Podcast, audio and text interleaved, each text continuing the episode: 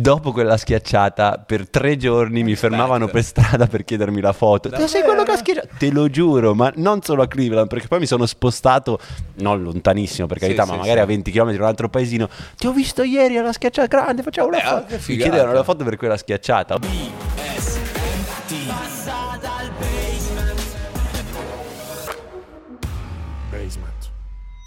Bella raga, nuovo appuntamento, nuovo passo dal basement, bentornati o se siete qui da un po', nel senso che vi siete ascoltati altre puntate o visto altre robe, attenzione, attenzione perché questa è una puntata incredibile.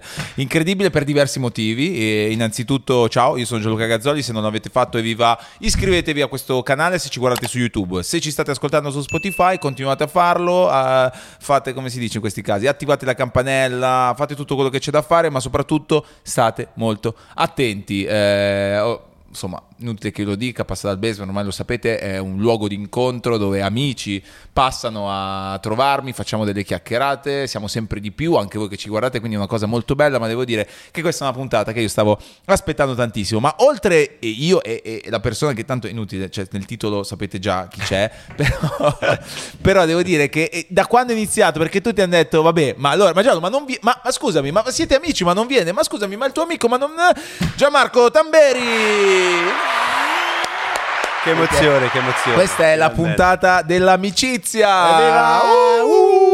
Cioè, no, nel senso, eh, eh, sono veramente contento che ce l'abbiamo fatta perché chiaramente c'erano mille difficoltà. Però quando io ho pensato di fare tutto questo dal, dal basement, diciamo dal podcast, eccetera, eccetera, io ho sempre pensato che la- quando il giorno che avremmo fatto la puntata insieme sarebbe stata speciale, speciale per tanti motivi. Perché una delle cose belle da- di cui sono contento che sta succedendo qui è che comunque c'è una bella energia, non so, insomma, mh, gli ospiti si sentono a loro agio, vengono fuori cose particolari, ma poi questo basement, io ogni tanto quando mettevo delle cose dicevo, secondo me quando vi metto questo, cioè, se viene Jimbo la vede, figa, lui impazzisce come me, o- perché ci sono diverse cose qui che potrebbero interessarti. È uno scenario unico. Io sono entrato e ho detto, ma veramente, cioè, ma di cosa stiamo parlando? Eh, vabbè, Cioè, vabbè, ma insomma- complimenti davvero. No, più che altro perché abbiamo diverse mh, passioni in comune. Tu ricordiamo che ovviamente sei un giocatore di basket che nel tempo libero vince le medaglie Ogni d'oro. tanto. Ogni tanto. No, stai bene, come stai? Sto bene. sto Perché poi passando- realmente è un po' che non ci becchiamo, eh. sono passati È un po' di mesi, non è mai passato così tanto tempo. Vuol dire che ti stai allenando duro, eh? Eh, eh, sì, no, sto cercando di fare il mio meglio per quelli che saranno i miei, non so se ultimi due anni, però sicuramente gli ultimi due veramente di alto livello fino ad arrivare alle Olimpiadi, che sicuramente sarà la mia ultima Olimpiadi, quindi Ok. sono strapreso. Attenzione, entriamo già su un tema caldo, cioè che è quello del... Cioè tu sai già, tu, tu vivi questo tempo già pensando che comunque questi sono gli ultimi due o tre. Allora, devi- diciamo, forse non saranno i miei ultimi due anni da atleta, ma, Ma- sicuramente un'altra Olimpiadi a Los Angeles non Diventa complicata, Sì, diventa no, è troppo lunga. comunque è uno sport fatto in questo modo, è logorante a livello mentale. Quello, è quello che adesso insomma mi piacerebbe anche tirar fuori da questa chiacchierata in mezzo ovviamente a tante cose, però una cosa che insomma conoscendoti, standoti vicino ho, ho iniziato a, a capire meglio è chiaramente tutto il lavoro estenuante che ci sta dietro quello che fai tu o dietro in generale all'atletica come disciplina, che è una roba, è una disciplina militare da un certo punto di vista quasi. Eh sì, in realtà sai, noi nel salto in alto prendiamo ad esempio Sì. proprio quello che sto facendo per hobby dopo il basket, eh, cioè il superare ogni volta un centimetro in più, cioè parliamo veramente di niente, Sì. fare la differenza e Sì. quindi ti rendi conto che tutto quello che fai, tutto quello che è intorno è quello che veramente ti consente poi di fare quel centimetro in più, perché allenarsi alla fine si allenano tutti, tutti vanno al campo, tutti bene o male fanno una dieta, ma ci sono altre 650.000 cose che ti, ti fanno pesare questo doverlo fare tutti i giorni, volerlo fare perché non è Certo. un dovere. Sì. Però per poter arrivare ad essere il numero uno sai che devi fare sempre un qualcosa in più degli altri, no? E quel qualcosa in più è l'allenamento in più o anche altre cose? No, non è l'allenamento in più perché spesso si, si tende a dire o a sentire che più, chi più si allena più riesce. È in, in parte vero, nel senso che il programma di allenamento deve essere rispettato anche per quelli che sono i riposi, ma è tutto quello che è fuori l'atletica. A me allenarmi non mi pesa per niente, per quanto non è uno sport che dici non vedo andare al campo come andare al campetto a giocare. Perché è comunque un'attività che non è che sia divertente. Che poi anche quella, credo che quando lo fai a livello professionistico, anche quella diventa una routine che magari a qualcuno dopo un po' Pesa. gli peserà. Ecco. Sicuramente, però l'allenamento ti giuro che è la parte più leggera okay. di tutto quello che faccio, è il pensare costantemente, tu sai che cosa intendo, quando vuoi raggiungere un qualcosa, un sogno, ci pensi costantemente, vai a dormire la sera, pensi a quello, a come hai fatto l'allenamento o a cosa puoi modificare l'allenamento, anche stupidaggini sì. o alla fisioterapia. Il mio giorno di riposo è quasi più faticoso del giorno d'allenamento perché sono pieno di, di esercizi, di eh, eh, fisioterapia. com'è il tuo giorno di riposo? Prova a descriverlo. Ma, ma, tante volte prendo, vado a Forlì, faccio le analisi eh, dettagliate su come sono i miei... Le mie, allora, il salto in alto è super traumatico, quindi le mie articolazioni stanno soffrendo come un ottantenne in questo sì. momento e le devo tenere sotto controllo, quindi risonanza, ecografia, esercizi in acqua per cercare di eh, tenerle comunque attive, eh, sfiammare le parti del corpo che stanno comunque comunque eh, a 30 anni certo. dando dei, i loro problemi. Cioè, a 30 anni dove comunque le hai diciamo messe usurate, loro... esatto. usurate sì. a più non posso. Sì. Eh, ogni mattina mi sveglio che zoppico da entrambi i lati, quindi chiaro. non so mai che piede appoggiare prima. Sono cose che pesano comunque nella vita quotidiana. Cioè ogni giorno, ogni momento che ti alzi da una sedia non sai bene quale piede mettere giù prima perché sai comunque da una parte ti fa male il ginocchio, dall'altra eh, certo. il tendine d'Achille, quando ti alzi in piedi poi la schiena. Quindi è un po' un continuo. Tra l'altro recentemente ho visto, non mi ricordo chi, ma diceva proprio questo, cioè forse era Ancelotti, sai, diceva lo sport a livello professionistico fa male. Fa. Fa male, non, non, è, non fa bene, fa male. Fate attività moderata, divertitevi, andate in palestra, in forma, ma no, sport di alto livello è pesante. Sì, c'è anche da dire che eh, anche lì, ed è uno dei motivi per cui poi chi fa atletica, secondo me, e questo ne avevo parlato forse anche con, con, con Pippo Tortu, che è un amico comune che è venuto anche lui qui, è proprio l'esempio massimo dell'atletica del, del sacrificio dei valori dello sportivo, perché eh, non tutti vincono la medaglia d'oro, cioè non è come il calcio dove comunque in qualche modo, anche se non sei il numero uno, tu di quella roba lì ci campi abbondantemente, certo. riesci a fare tutta una serie di cose, hai mille possibilità, eccetera. Nel mondo dell'atletica, se già sei il numero due, eh sì, non è fai, facile, fai fatica. Fai fatica. Fai fatica e quindi sì. tu fai dei sacrifici, fai una vita devota per questo sport qui. Per l'obiettivo. Per l'obiettivo. Per l'obiettivo, per quello che è il sogno. E penso che la vera differenza nel nostro mondo, ma in realtà un po' in tutti i mondi, la faccia il quanto tu sei disposto a sacrificare per quello che è il tuo sogno mm. e quanto tu sei disposto a um, trattenerti dalle tentazioni, perché in tutto quello che facciamo abbiamo delle tentazioni, dal, se io sono a dieta ferrea mi metti qui davanti un baratto di Nutella, io lo guardo così. Sì è la mia tentazione, la mia, il mio essere forte di fronte a quello che è il baratto della Nutella, come può essere il compleanno il del tuo migliore amico, come può essere il, la serata con gli sì, amici, qualsiasi sì. cosa. Quanto noi riusciamo a, a, resistere alle tentazioni e quanto siamo forti nel, nel tener duro per certo. rincorrere il nostro sogno. Tanto ogni giorno è fatto di scelte. Quando sì. scegliamo per raggiungere il nostro obiettivo stiamo andando verso quello. Quando scegliamo per star bene, perché poi mangiare la Nutella ci fa star bene, far serata con gli amici o rilassarci ci fa sì. star bene, però ci stiamo allontanando dal nostro obiettivo. È per questo che a un certo punto diventa pesante. Se tu vuoi diventare il numero uno devi sempre scegliere per quello, no? Ma tu in quel momento ti fermi quando ti trovi davanti a questi bivi, chiamiamoli così, ti, realizzi e dici ok no non faccio questa cosa perché devo fare quest'altra? Eh beh, indubbiamente. Cioè c'è proprio... quotidianamente di fare scelte che mm, se io dovessi scegliere uh, per una vita bella, una vita piacevole e felice, non farei le scelte che faccio quotidianamente, farei altre scelte. Io sto sempre solo scegliendo per raggiungere un certo. millimetro a quei 2,39 m. Chiaro, quindi si ragiona davvero di, di centimetri sì. in centimetri, questa roba incredibile. E una delle altre cose di cui parliamo poi spesso tra, tra di noi è proprio il rapporto col, col concetto del, del, dell'ossessione, no? di, del, di, quando hai quel sogno di cui parlavi, di cui parlavi prima. E, insomma, tutti hanno visto quello che è successo negli ultimi, neg, negli ultimi anni. No, in realtà ormai cosa è passato? Un annetto, un anno, un annetto un anno e qualcosina. Okay, un, annetto, un annetto e mezzo da, dalla roba più incredibile credo che, che, si possa vivere nella vita se hai poi questo, sì. questo, sogno ma che probabilmente è stata ancora più incredibile per tutta la storia che c'è stata dietro Quindi, cioè, tu sei l'esempio lampante di, di, di, di, quanto può essere incredibile lo sport no? di quanto ti può portare giù e poi a un certo punto ti può portare, ti può portare su no? tu ti ricordi ancora al di là del momento in cui tu hai hai, hai vinto la medaglia d'oro, ma quando ti sei fatto male quanti anni prima ormai erano stati? Perché poi c'era 2016, stato pure il covid 2016, di mezzo era 5 anni prima del, dell'Olimpiadi cioè, adesso facciamo un piccolo brief per quei pochi perché poi in realtà è una storia che ormai è, è nota è nota perché poi è, quello che è successo dopo è stato talmente grande che è, è bello da raccontare. Però succede che tu dovevi già andare a un'Olimpiade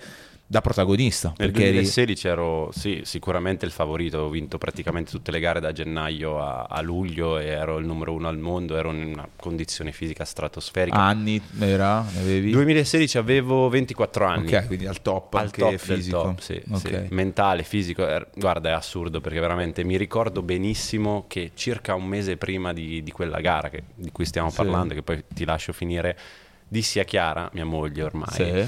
ehm, le dissi ma ti rendi conto di quanto sono fortunato io? Ho una donna bellissima al fianco a, con cui stavo sì. ormai da, da, dieci anni, adesso sono tre di meno al tempo, però insomma certo. una relazione solida, degli amici fantastici.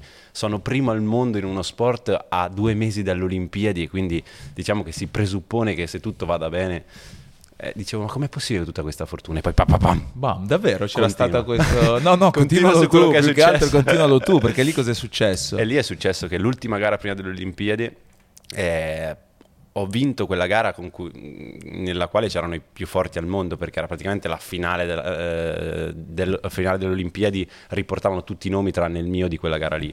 Quindi ho vinto questa gara che era importantissima nell'avvicinamento alle Olimpiadi per tutti quanti, insomma era un po' un uno contro uno col, con gli altri per far vedere chi ce l'aveva certo, più duro, sì, si dice, sì, no? sì, sì, sì, esatto. eh sì, era una cosa molto mentale. Ho vinto quella gara con 2.39, record italiano, record personale, nel, uh, settimo cielo, poi nel provare 2.41 mi sono rotto la caviglia e tutto d'un botto veramente dal, dal vedere le stelle a... Ma tu boh, li realizzi subito, cioè quando ti sei fatto male, in che momento? Nel, nel saltare, nello stacco, nello stacco sì. no?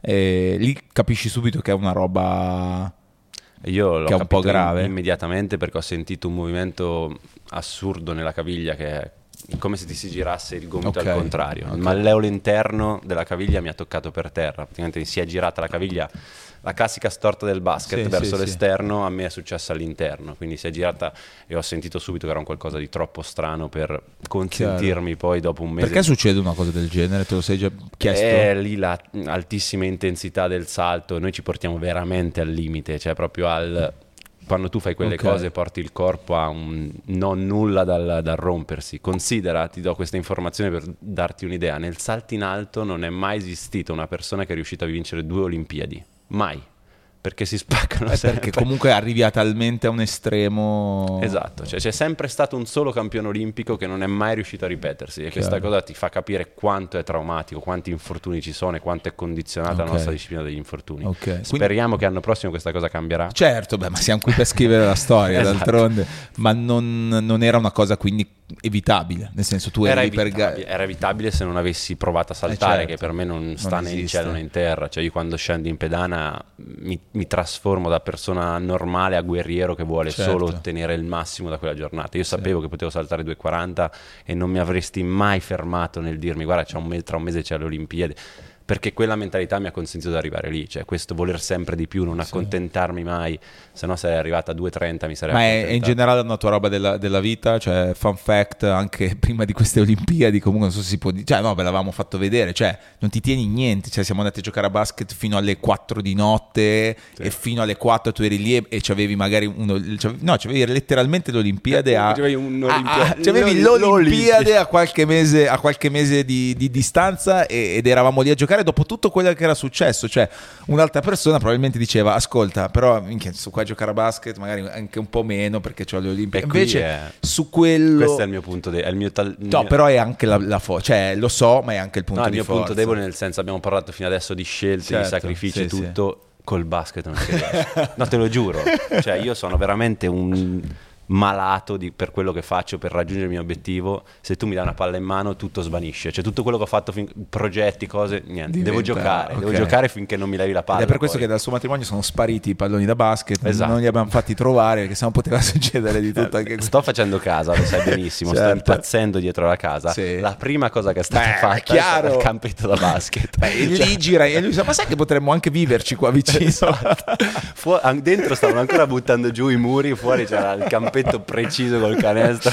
però, questa è la verità. No, no, lo capisco, però questo è sintomo insomma, del tuo carattere, di come poi appunto una persona che vive così le sue passioni, il suo lavoro in questo caso, come può vivere quando capisce che c'è un infortunio che gli impedisce di andare a correre. Perché poi per, per, per, l'atleta l'Olimpiade è, è, è, tutto. tutto. Per noi è, è, veramente tutto, cioè negli sport che non sono il calcio e pochi altri probabilmente, sì, magari la Formula 1, le MotoGP che non hanno l'Olimpiade, certo. ma per noi l'Olimpiade è l'obiettivo, è il sogno, è quello per cui inizi, cioè eh, trovarsi a poterla vincere veramente è una sensazione, io mi ricordo ancora il 2016, prima di quell'infortunio, quello che provavo, cioè il potermi avvicinare a Olimpiadi come favorito, è un qualcosa che ti fa sentire veramente carico come sì, una bestia, sì. ogni giorno ti, ti svegli con un'energia pazzesca perché sai che stai per fare qualcosa di unico e quando da lì al giorno dopo ti svegli che non hai dormito, anzi perché mi ricordo benissimo non aver chiuso occhio quella notte con una caviglia grande così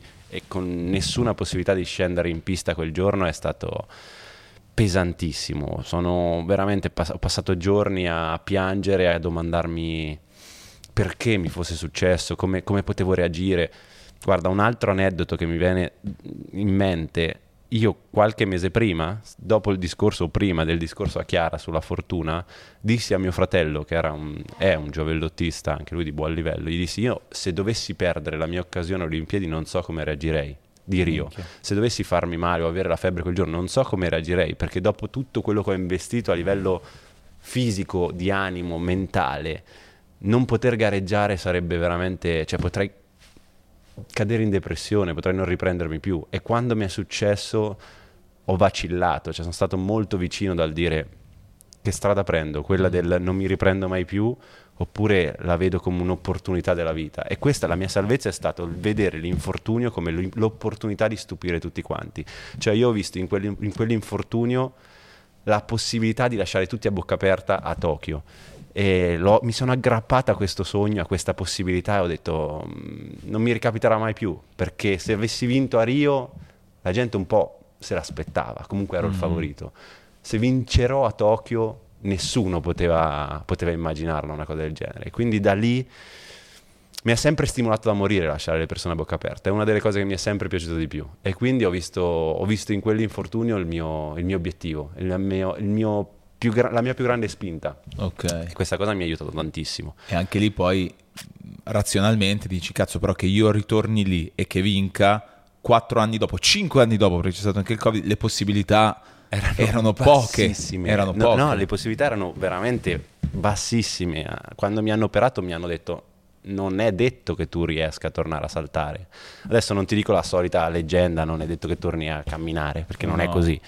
Mi hanno operato, Però... mi hanno detto tornerai a camminare, tornerai a correre, ma mettere, noi quando stacchiamo un salto a 2,30 significa 700 kg nella caviglia stato studiato con le pedane di forza. Minchia. 700 kg in una caviglia operata non è detto che tu riuscirai a tenerli, come non è detto che riuscirai certo. a tenerli 400, 300, il salto in alto, ti ripeto, è super traumatico e quell'infortunio mi hanno detto noi non ti garantiamo che tu riuscirai a tornare.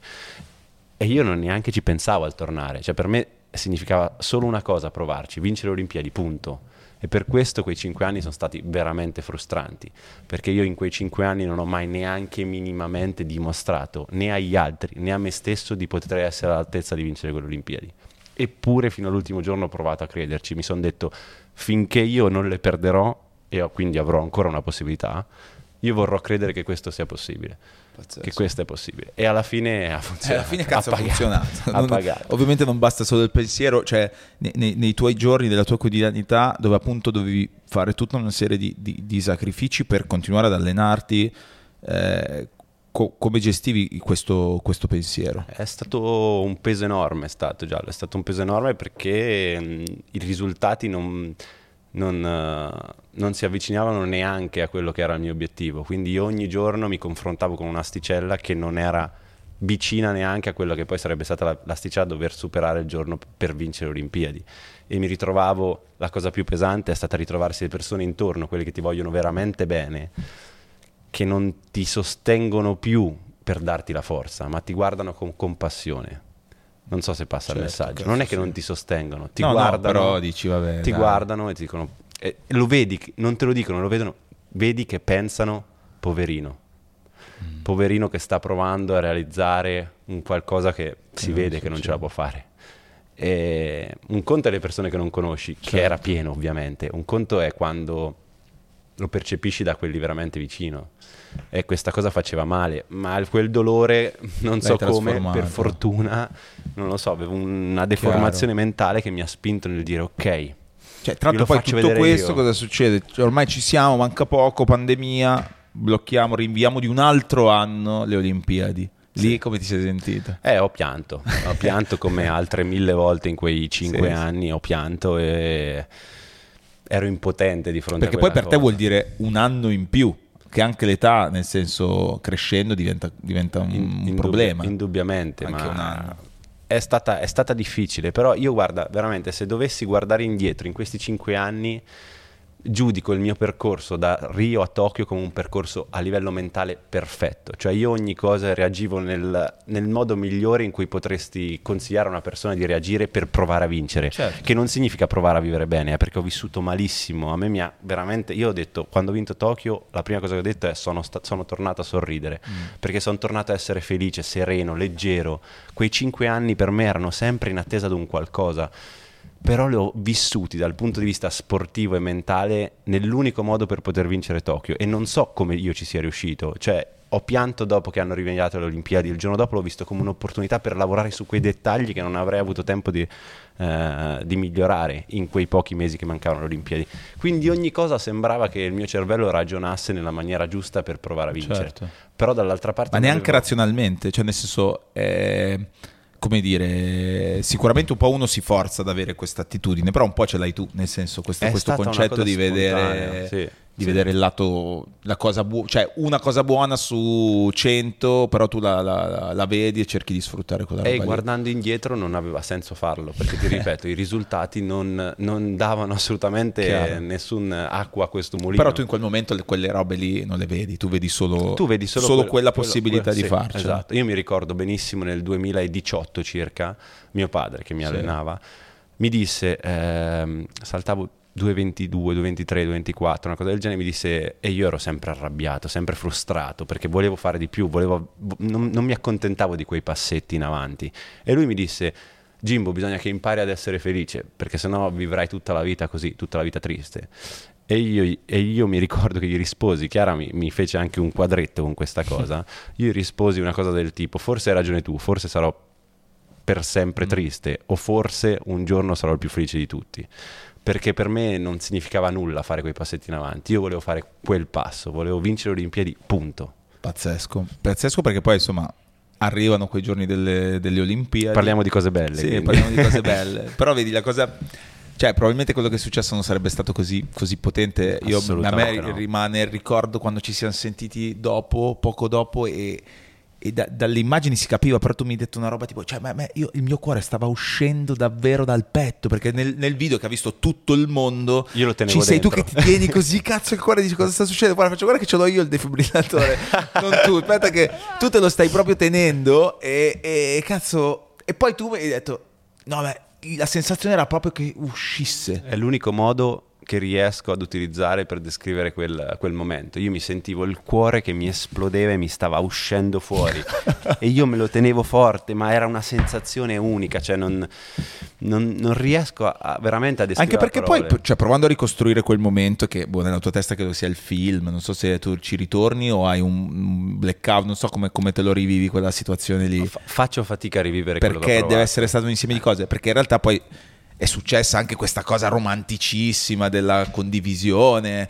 eh, con, con, lui che poi è, è, realmente un tuo amico, cioè non era una frase di fatto, no, ma sono Beh, anche conosciuto il esatto, matrimonio. l'ho visto al matrimonio, ho visto realmente il rapporto che c'era tra, tra di voi e quindi era tutto vero, cioè era tutto un, uh, un, insieme di cose particolari. Poesia perché lì come è andata? Tu in realtà nel momento in cui, eh, perché eravamo tutti lì a vederla, perché E io ti giuro, non capivo un cazzo. Nel senso, ogni tanto uscivano fuori X i, tondo, di cose X. e dicevo, ma cosa vuol dire? È primo e secondo, non lo so. Ma Sara, cosa vuol dire? Non, non capivo. Poi quella dopo, perché eh, poi dai, dai commentatori di Rai, eccetera, che, che ti spiegavano bene come funzionavano le cose, perché poi la forza di questo tipo di storie, la tua, di quello che fai e di tanti altri che riescono in queste imprese è far avvicinare le persone a uno sport che magari non, non- non conoscevano, no? Cioè, in qualche modo tu hai reso anche un po' rock and roll il, il salto in alto, che, che- che è tutto Che tranne che, che rolla poco. Cioè, non è che rolla, che rolla poco.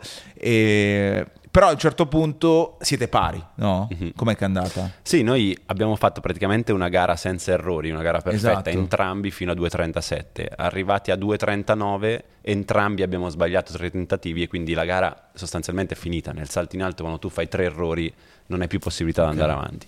Quindi siamo trovati entrambi nella situazione di aver fatto una gara perfetta con l'ultima misura sbagliata entrambi eh, Ok. per tre volte. Il giudice si avvicina da noi, io ero appena sceso dal tappetone perché lui aveva avuto tempo di metabolizzarla la cosa perché aveva sbagliato prima di me. Lui Mutazzo. Mutazzo. Eh, io ero appena sceso dal tappetone, mi avvicino verso di lui, la prima cosa che faccio è gli, fa- gli faccio i complimenti per la gara che aveva fatto e gli dico che era stato un onore per me aver... Ok. Aver- e comunque sarebbe andata, che sarebbe stato fantastico. Anche perché con lui voi vi conoscete da tempo, avete Dal- fatto una poi nel- marea nel di gare settore- eh, insieme. ok. Poi il salto in alto è una disciplina in cui passi un'ora e mezzo in pedana insieme, due ore fermo a non fare niente, a parte quando salti, che sono. Se vai Sì. a fare la somma dei salti saranno dieci minuti in cui fai qualcosa, quindi stai un'ora e mezzo con una persona di fianco e se ti ci trovi bene comunque condividi, poi viaggi sempre insieme. Son- erano 12 anni che viaggiavamo Sì, e gareggiavamo insieme, quindi siamo diventati veramente amici. Poi un grande rispetto. Entrambi in quella pedana eravamo gli unici ad aver avuto quell'infortunio, perché tutti gli altri, lui ha avuto il mio stesso infortunio, uguale, la stessa cosa. Tutti gli altri che hanno avuto il nostro problema non, han- non sono Non sono riusciti, più riusciti a Esatto, tornare. Esatto, quindi è stato anche Pazzesco, questo, cioè il fatto che tu sai cosa sta provando lui e a lui gli vuoi bene. E quando il giudice si è avvicinato ha detto allora avete due possibilità, Eh, o andiamo avanti, quindi facciamo un quarto tentativo, che è un po' snaturare il nostro sport, no? È come... non- non- cozza un Sì. po', anche perché dopo il quarto tentativo come funziona? La regola dice che se entrambi sbagliano eh, il quarto tentativo si eh, ritorna alla misura precedente, quindi non è Tanto più un vale. chi salta più alto, è un chi salta più a lungo, non lo so, Sì, mettila come sì. ti pare. Oppure, e mentre lui dice oppure, Mutazzi gira, viene tipo, non so, i cartoni, Sì. una lampadina sulla testa, can we have to gold?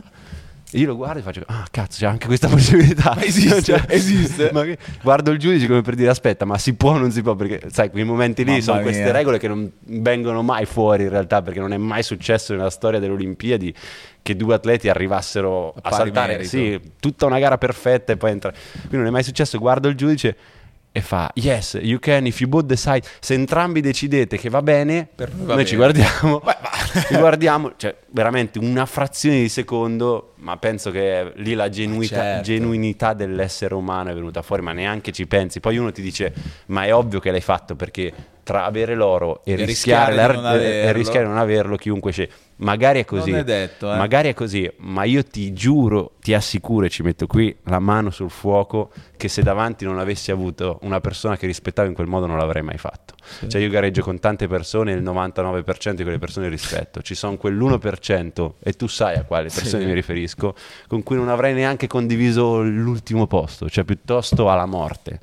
Perché devi avere davanti una persona beh, che sai era- che si è sacrificata, che ha fatto quello che hai fatto tu, che non ha mai imbrogliato per arrivare lì, perlomeno quello che penso di lui, spero e sono sicuro anzi che non sia. Mamma mia. È una persona che stimi e, e in quel modo lì ti riesci a guardare negli occhi e decidere in una frazione di secondo. Se davanti a una persona che non rispetti, lo guardi negli occhi, ci pensi e dici non vale la pena. Cioè, Sì. te lì ti senti forte, non sei, cioè, in quel momento stai vincendo le Olimpiadi, ti senti un Sì, è armato. irrazionali in quel non momento. hai paura, capito? Cioè, Certo. non- non- se, se avessi avuto paura non saresti mai arrivato lì. Tu sen- ti senti invincibile. Quindi se tu scegli da invincibile di condividere un qualcosa è perché lo fai per, eh, Chiaro. Anche per la persona che hai davanti. Cazzo, quello è... Cioè, se- beh, poi da lì il delirio. Nel senso Eh, da lì no, vabbè, poi dopo lì ho razionalizzato. delirio, delirio, esultanza, eh, e nel frattempo partiva Marcel con, eh, con la sua, no? Sì. Dopo 10 minuti esatti, 8 minuti. E tu sei rimasto lì nei dintorni per vedere quello che tu eri lì Beh, ubriaco. No, io, eh. io, non ero lì per vedere, io ero lì che non ci capivo assolutamente niente. Io volavo nel mio mondo che non so, veramente se uno mi avesse in... mi hanno inquadrato, ma ha continuato ad inquadrare solo a me, vedevi questo tipo che non lo so, io non capivo niente, te lo giuro, ero in un altro pianeta. Non... E la roba del gesso, quella era ovviamente la roba del gesso che è una cosa che mi chiedono una marea Vabbè, di certo. persone. Eh, quella, gesso, è quella secondo me è proprio il colpo, quella è poesia, quella è, è poesia. tutto, quello è tutto. Lì il gesso, quel gesso lì è stato È sempre al centro della mia sala per cinque anni, perché io Porco. avevo questo gesso dopo che mi sono fatto male, Mm, dopo l'infortunio abbiamo scritto con Chiara Road to Tokyo 2020. Mm. E io quando me lo sono tolto l'ho messo lì nella sala, sotto alle Olimpiadi, ai cerchi olimpici, perché ho anche disegnato i cerchi olimpici con scritto Road to Tokyo 2020 Sì. nel muro. E Col lì sangue, eh, sai una scena proprio Certo. tipo penso- c'era- Beh, pensavo non ci fosse bisogno di dirlo. e a me questa cosa stimolava, vederlo ogni mattina, lo guardavo, sapevo da dove ero partito, sapevo cosa dovevo affrontare e sapevo che cosa avevo passato, cioè sapevo Certo. dove ero stato, quante lacrime avevo versato per quell'infortunio. E quindi ogni giorno che andava male, ovvero tutti i giorni per cinque anni, Tu guardavi quella io guardavo quello e dicevo cazzo è andata peggio. Mm. e mi sono rialzato da quello, non posso non rialzarmi da questo. E quindi andavo avanti, andavo avanti.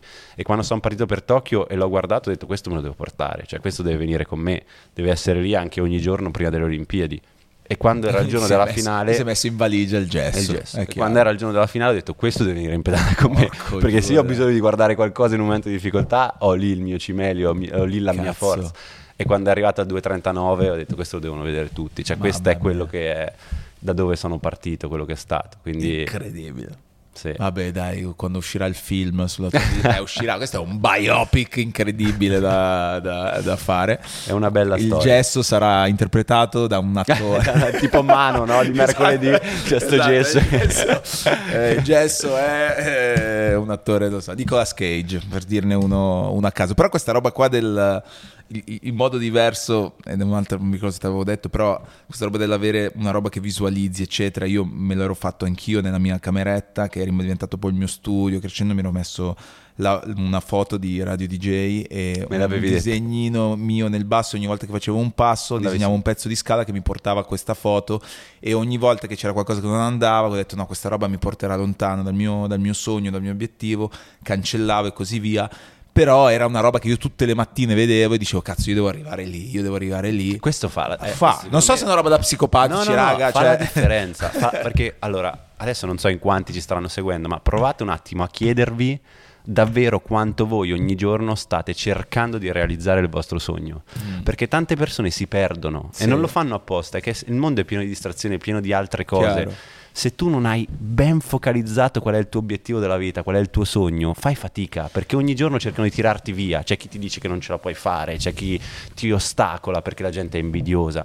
Se tu non ce l'hai chiarissimo, ti perdi in un attimo. E quindi avere un cimelio, un qualcosa che te lo ricorda ogni giorno, tu quel giorno ti svegli e dici, ok, io lì devo arrivare. Cioè che Sì. sia vincere l'NBA, arrivare o vincere eh, la Coppa della Ciliegia a Camerino, non Chiaro, lo so. chiaro. Cioè, qualsiasi sia il tuo sogno o l'obiettivo, tu devi averlo chiaro, chi vuoi essere, chi vuoi arrivare ad essere. Secondo me questo fa la Più differenza. che altro, sì, perché poi io faccio sempre l'esempio de- del camminare su un, su un filo, no? tra due grattacieli.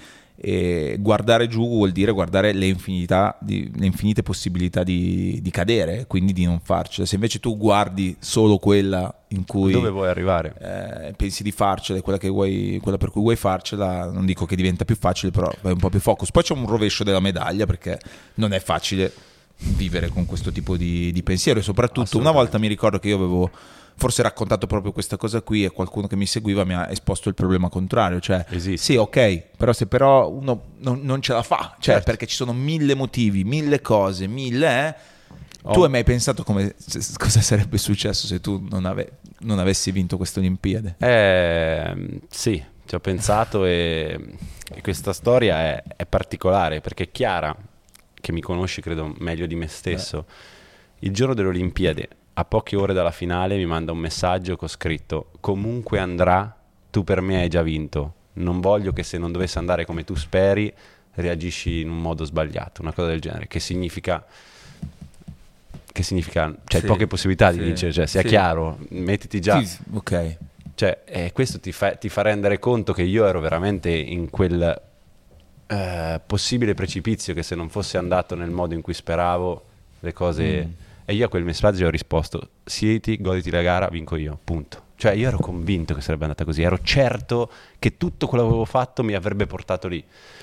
Il giorno che sono entrato nello stadio, quel giorno, io avevo un sorriso, una sicurezza dentro, ho guardato i miei avversari e ho detto, cazzo nessuno ha fatto quello che ho fatto io, sono certo che se adesso ci mettiamo tutti e 12 finalisti in, in cerchio e ognuno a turno dice una cosa di sacrificio che ha fatto per arrivare qua, io sto lì le ore rispetto a loro in più, perché ero certo di averci messo l'animo, il cuore, la, la testa, tutto, cioè ogni scelta di quei cinque anni per me era solo lì, solo lì, solo lì.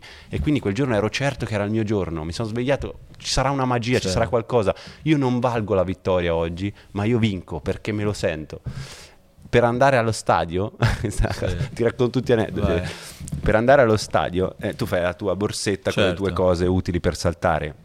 Poi eh, si presuppone che dopo eh, la gara ci sia una premiazione, no? E c- c'è un completo per la premiazione. E di solito praticamente il 99% di atleti una volta vinta la medaglia, eh, c'è il, gli addetti del team che gli danno il completo per la premiazione. Io ho fatto lo zaino per la gara e lo zaino per la premiazione. Sì. Cioè io mi sono portato alla faccia pedana, della scaramenzia. Bravo, esatto, fa- io mi sono portato in pedana le cose per poi andare a essere premiato, ma non perché io davo, mi sentivo più forte degli altri o io non li rispettassi, assolutamente no, ma io mi sono svegliato dicendo questo è il mio giorno, punto. Non esiste niente, cioè io ho sacrificato 5 anni della mia vita e l'ho veramente sacrificati per questo giorno, quindi non può non essere il mio giorno. Non può non esserlo, sarà così, punto. E se tu avessi qui il mio mental coach al fianco, sì. perché me lo dice sempre, mi dice non ha alcun senso quello che tu sei riuscito a fare a 2.37 perché fino a 2.35 fino a 2.33 ok tu l'avevi già saltato una volta. Quindi dici ma tu hai saltato 2.37 che è una misura che non avevi mai fatto prima di allora dopo l'infortunio. Tu per 5 anni non l'hai neanche mai vista quella misura. Ti è stata messa a 2.37 lì e tu non, hai, non è che non hai esitato l'hai fatta al primo tentativo senza toccarlo e mentalmente non ha senso. Cioè tu non ipotizzavi non avevi neanche. la confidenza di poter pensare di farcela sì non puoi averla non l'hai mai fatta do- dopo che ti sei fatto male per 5 anni non l'hai neanche vista io non l'avevo mai provata a 2.37 sì. Eppure lì prima, al primo tentativo, cioè non ha senso, lo, logicamente non ha senso questa cosa. Io non avevo stato... dubbi di sbagliare quell'asticella, ma se tu ci pensi non ha senso. Non ha senso. Beh, tu sei stato il mental coach del tuo mental coach in questi cinque anni. no, vivevo semplicemente quel giorno, io ho vissuto con una forza in più che sì. era data da quei cinque anni. Per eh questo beh. ti dico, quando uno fa tanto e poi dopo ti torna, cioè probabilmente Chiaro. se non avessi vinto sarebbe stata una batosta enorme. enorme però io quel giorno mi sentivo molto più forte perché avevo fatto tutto quello che avevo certo. fatto. Anche a me è successo che un amico mi ha chiesto, ma tu ti sei domandato se questa tua lezione di vita in realtà non è così positiva come tanti dicono? Mm. Un amico di quelli veri eh, certo. che ti può certo. dire queste cose. E effettivamente dici, cioè sacrificare tutto per poi non riuscirci sì. è pesante, però Boh, non lo so, non so come sarebbe andata, però penso non che ti so. insegna tanto. Guarda, la Disney ci ha fatto un film, l'hai visto Soul? Tanto. Quello no. della goccia, del, no. sì, della go- vabbè, è, parla è tutto... del saltinato. No, pa- no. no parla di, del rapporto con le proprie. Cioè, è un film per, per, adulti camuffato da film okay. per bambini, secondo me, che Lo parla di, del protagonista, insomma, del suo rapporto con i sogni e del non averli realizzati. E del, insomma, è Però li avvicini, comunque li avvicini. Cioè, no, ma allora, io sai che la penso esattamente come te su tutto, quindi è, chiaro, secondo me è, è fortissimo quello che dici proprio perché da ogni cosa che ci capita, anche la più negativa, c'è una roba da tirare fuori che può essere positiva e ti può aiutare a raggiungere delle altre cose. Tu sei la persona che sei proprio perché ti sono successe tutte queste cose, se no non saresti saresti un'altra persona. Quindi questo secondo me è fondamentale e, e, riuscire anche a interpretarlo, a tradurlo, poi ci vuole del tempo, devi succedere delle cose, devi anche capire, lo, sì, devi capire lo schema, la cosa che c'è stata, che c'è stata dietro. Uh, se ti dovessero dire uno, il sacrificio più grande che hai fatto in quei cinque anni? Che ti è pesato proprio tanto, a parte il cibo? Guarda, sai, no, sai che faccio veramente fatica a dirtelo? Cioè, io se penso a quei cinque anni non, non, non, è un bel periodo, sì. è stato un periodo veramente brutto per me, brutto, brutto a livello personale con me stesso, a livello di relazione con Chiara, perché ero sempre nervoso, sempre avevo questa ossessione in testa che mi martellava del dover vincere le Olimpiadi e io volevo solo fare quello. Quindi Chiaro. non è stato un bel periodo, è stato molto frustrante perché poi ti ripeto, i risultati non mi davano niente indietro. Quindi io davo tanto, io come se tu fai Sì, un investimento sì, e continui a metterci soldi, no? Pa, pa, pa, pa, e non E non torna, torna niente, mai. non torna mai. E quindi è molto frustrante. Quindi non, non è un, un sacrificio, cioè non, non è, non esiste un sacrificio rispetto, è la mole dei sacrifici che hai fatto, la quantità. Per dirtene una, anno scorso sai cosa ho, ho realizzato un altro sogno, tu lo sai bene, Certo. Quello di poter partecipare Infatti, ade- adesso volevo arrivare alle cose importanti. No, però io ti faccio un piccolo esempio, sai cosa significa per Certo. me? Stiamo parlando del... Dell'All Star Game. Eh! Rumori, rumori. È vero. Tanto questo è proprio il pubblico dell'All Star È Game. proprio- Abbiamo campionato. No. E per dirtene una, cioè quello che penso che veramente un malato di basket come me te, ok, lì mangi È a top. fan- qualsiasi sì, cosa, sì, no? sì, Pur di farlo. Se a me fosse arrivata la convocazione prima delle Olimpiadi, Eh, certo. gli anni precedenti io non l'avrei mai fatto perché significava perdere sette giorni di allenamento, significava fare un viaggio intercontinentale, significava star fuori. Ma non ha senso perché uno queste cose, cioè se ti arriva una cosa del genere, un- il tuo sogno di quando hai quattro anni, non puoi neanche pensare di rifiutare di, di farlo. Invece Certo. per me non, non esisteva poterci pensare. Chiaro, no, no, c'è tutta una serie di, di sacrifici come, come questo. Cazzo, sarebbe stato una. Se ti fosse arrivato prima, sarebbe stato una, una No. beffa, cazzo. Però no, vedi che tutte le cose poi arrivano nel momento giusto, nel posto giusto. Vabbè, lei ha, lei ha accennato tu. Tra l'altro, allora, se questo, questo video, se tutto va bene, dovrebbe uscire subito dopo. Cioè, tipo ieri c'è stato il nuovo All Star Game. Se tutto va bene, se tutto va bene, quest'anno io sa- dovrei essere. Cioè, nel, nel- nel mondo adesso dovrei essere forse lì. Forse in questo momento, adesso se ricordo il programma, dovrei essere ancora a Salt Lake City. Ovviamente ti ho chiamato e ti ho detto, cazzo, ma quest'anno vado all'All Star. Cioè, una roba senza senso. Tu nell'All Star Game hai giocato la partita, quindi hai giocato nel campo. Vabbè, a me è solo pensare, insomma, come hai detto tu, di essere lì. Adesso io non so ancora che cosa succederà, cosa farò, chi incontrerò, devo fare delle attività, delle robe. Non lo so ancora in questo momento in cui vi sto parlando. Però sono ovviamente. Però si vede che già ti stai- Cazzo, sono gasatissimo, gasatissimo, gasatissimo, gasatissimo. Anche perché poi l- eh, ho, ho vissuto la cosa l'anno scorso. Ah, applausi vi- continui. vi- sì, guarda, stiamo andando avanti per due ore di applausi. Ho, visto- ho vissuto la cosa incredibile l'anno scorso guardando quello che, che- che hai combinato tu e provando a viverlo di riflesso. Come è stata tutta la, la storia dello Star Game? Perché, ok, abbiamo parlato chiaramente, eh, però parliamo delle cose importanti. Parliamo di cose Cioè, serie, perché lobby hai- ne abbiamo Ma non è parlato. che hai partecipato, hai fatto una schiacciata incredibile, cioè è diventata anche... eh, cioè, cioè, hai, anche la foto L'highlights, poster l'highlights. Sì, hai, anche la, la- la foto allora l'altro giorno ho citato in radio te lo dico non Cazzo, so mi sono scordato, devo, portare- devo mettere la maglia, quella che mi hai regalato quella tu. col logo No, ci avevo anche pensato, ho detto vado al Eh, basement, mi vabbè, devo vabbè. mettere la maglia. La di faremo uscire in sì. sovraimpressione. No, la. mm, però lì c'era proprio il logo. Lì avevi fatto. C'eri tu che palleggiavi, Sì, sì, l'avevo sì. messa al posto del logo di Jerry West nel logo dell'NBA. Eh, a parte che l'altro giorno in radio ho citato una cosa, non so se potevo dirla. Mm, Non mi ricordo. ah, c'era una canzone di Machine Gun Kelly. Mhm. E stavo citando il fatto che avevi giocato con Machine Gun Kelly e che lui non era stato proprio simpaticissimo nel suo. Ah, sì, nel sì, si sì. può dire. Sì, sì, cioè, si può MGK, lo so, no, noi più che altro siamo seguiti da G- Megan Fox. Sì, sì, sì, Eh, infatti. Megan, il tuo ragazzo Non è stato eh, proprio- è proprio è stato- né fortissimo eh. né simpaticissimo, diciamo. A parte questo, com'è stata le- l'esperienza? Beh, partiamo dal messaggio perché questa cosa Sì. credo non la dimenticherò mai. Sì. Quando mi è arrivato il messaggio che ho scritto, proprio me lo ricordo benissimo, era eh, 17 slash 02 alle ore 18.30 sarai a Cleveland all'All Star 70 Game. Io... Cioè, per me è stato veramente una cosa di che cazzo, non, ero- non mi, non mi riuscivo a tenere. Ho pensato per settimane che fosse uno scherzo delle Iene. te lo giuro. Davvero? Non- con- finché non sono usciti, Cazzo, ogni giorno andavo. poteva essere, eh. Ogni giorno andavo su Google la mattina e cercavo roster Celebrity Game e non era uscito. Roster perché era stata una comunicazione Certo. che prima hanno dato a me e poi dopo settimane è uscito. Minchia, uno scherzo del genere. Oh, aspetta, che mi hai fatto venire il dubbio. Ma- Eh, secondo me ha fatto lo scherzo a me, mi Ti giuro che pe- a Chiara glielo dicevo tutti i giorni, io non lo so. Uno scherzo terribile. Perché ti pare che a me mi chiamano? Cioè, quanta gente c'è proprio a me? Sì. Però poi dopo è stato sensazionale, davvero. Lì eri proprio, cioè lì è proprio Disney. balocchi. È proprio Disney. Ce li hai tutti. Io ricordo la foto più bella, credo è quella tua così con LeBron che ti passa dietro. Che Quella non sono riuscito a chiedergli la foto. Però- no, ma non sono riuscito non perché non avessi la possibilità, Sì. perché non sono riuscito a... Ah, certo, proprio. a Sì, io ero un bambino fuori. piccolo che Sì, mi passava sì. LeBron James di fianco. Però lì come il- prima del- della partita poi de- dello Star Game, proprio quella con, con- con le All Stars, cioè la tua, cioè lì com'è andata? Tu avevi proprio il tuo spogliatoio, la tua roba, sì, cioè il come... mio spogliatoio col mio- con la mia canotta attaccata su con scritto Amberi, NBA. Sì, sì, sì. Cioè, c'era in squadra con altri? Con Varejao, è vero che ti Varejao eri, eri diventato contro- BFF però. Sì, sì, sì, sì. Ok. Eh, stava contro di me però.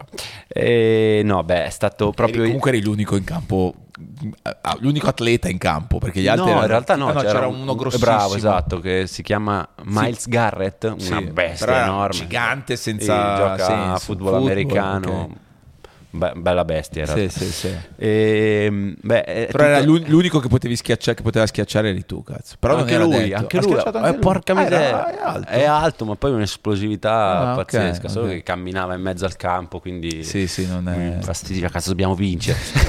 Anche perché, adesso io lo sottolineo, l'MVP di anno scorso, Sì. che giustamente l'ha vinto un... Chi è che l'ha vinto? un- Non mi ricordo più. Non mi ricordo manco io. Ok. Uno della squadra avversaria. Sì. Eh, di diritto giocherà anche quest'anno. Ah, quindi quindi sto tu avessi- bastardo che non tornava in difesa a me mi ha fatto Porca venire un nervoso. Perché se avessimo vinto, sai, magari la possibilità che l'MVP lo davano a me per quella Chiaro. schiacciata. Ma la schiacciata no, l'avevi eh, magari- pensata? Cioè, Ma hai che detto- pensato? Io quando ho visto sta palla in aria ho detto la mia occasione della vita, vado, mi Sì. butto. Che poi io quando gioco a basket lo sai, sto sempre attentissimo ai piedi sotto, Sì, sì, non vado sì, a sì, rimbalzo mai. Cioè schiaccio quando non c'è nessuno. Lì proprio zero, potevo Quello atterrare succede, sì, succede. cun- i cuni così e spaccarmi tutto. Cazzo. Però è l'occasione della vita. Schiaccio Credi? qui, domani contratto con gli Utah Jazz.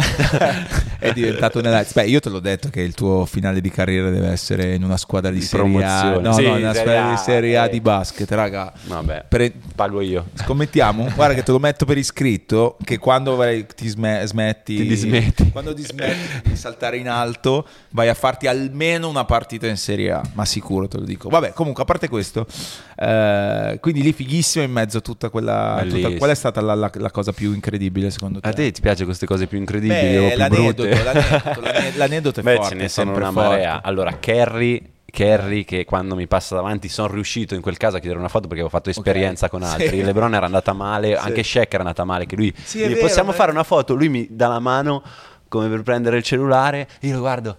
Ah, quindi sta- è andato tutto male per colpa Ah, tua. fanculo, per dire. E non ti- devo fare una foto, falla. No? Io. Quindi non sono riuscito neanche con lui a fare la foto, però c'è Ok. il video. E quindi ho fatto un po' di esperienze con LeBron, con Shaq. Quando ho visto Kerry faccio dai, Sì, a foto sì, a Kerry sì, gliela chiedo. Passa Kerry, faccio scusi, scusi, possiamo fare una foto? Quando lui si gira, che mi fa così, gentilissimo, un gesto, per carità, che già Mm-hmm. quello è tantissimo, eh, per loro sono superstar, mi fa ok, prende il cellulare per fare il selfie, lui vede da- dalla fotocamera il mio volto, Mm. mi si e mi fa, ma te sei quello che ieri ha schiacciato al Celebrity Game? E sì, avevo fatto che ero tutto storto perché come... cioè Kerry che riconosce Però comunque È tu hai vinto la medaglia d'oro alle Olimpiadi, lì non No, nessuno, ne- cioè a parte Kerry e quelli che giocano a basket, diciamo degli altri, nessuno aveva. Sì, ho capito, però stiamo parlando di un'altra cosa adesso. Sì, L'hobby no, è ho hobby, è bello, ok? Però questo è sport. Cioè, no, però l- lì in realtà comunque l'atletica è vissuta Sì, sì, sì, sì, in sì, America però sai, nel mondo, tengono. allora lì stiamo parlando che era in un Sì, contesto del lo Cioè, avevi- Star Game, sì, c'erano i migliori chiaro. giocatori di basket al mondo, tutti chiaro. Fanatici di basket. Però quando eri lì negli spogliatoi la gente si chiedeva chi tu fossi, gli altri. Sì, non avevano altri. la più pallida idea di chi ero. Ok, sì, sì, Come sì. tu di alcuni, eh, perché Però- c'era della gente che noi in Italia non sappiamo chi sia, teoria. Sì, Tranne alcuni, altri sì, fanno certo, parte certo. della loro cultura Certo, pop. sì, sì. Ma quello che è stato fantastico è dopo quella schiacciata. Eh, allora, a me quando mi hanno presentato al Celebrity Game, c'è tutte queste presentazioni fighissime, no? passavano Sì, col- col- tutti col- ameri- esatto, tutti il corridoio. casino, no? Miles Garrett, eh, Machine Gun eh, Gianmarco Tamberi. No. Si sente il mio accompagnatore così. Faccio, vabbè, sarà. Però a casa io gente Oh. sveglia per il Celebrity Game Sì. non, non l'ho mai vista, Sì. eh, No.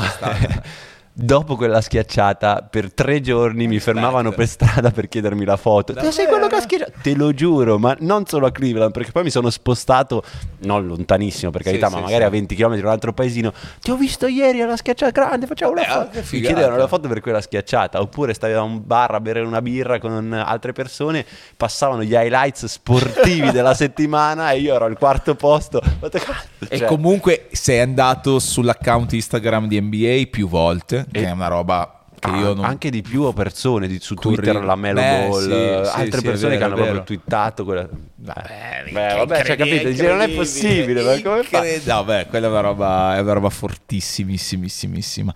Il, ho citato Instagram, in realtà non a caso, perché tu sei uno dei pochi atleti che io conosca che sa usare i social, o meglio, Grazie. mi spiego, non intendo che sa caricare, però che ha capito che i social sono importanti per la carriera anche non solo non quella sportiva per vincere le Olimpiadi non è che devi usare Instagram però No, sì, per, certo. per costruirti un mondo per rappresentare Tua qualcosa per, per anche la gente che ti segue e si ispira a te, chissà quanti hanno iniziato a fare salti in alto, al di là della tua vittoria, ma anche da quello... Cioè sei sempre stato quello con un po' più di personalità. La roba della barba, quando è nata quella cosa lì, ad esempio? 2011. 2011? 2011, Ammazza, così un sacco tanto. di anni fa, sì.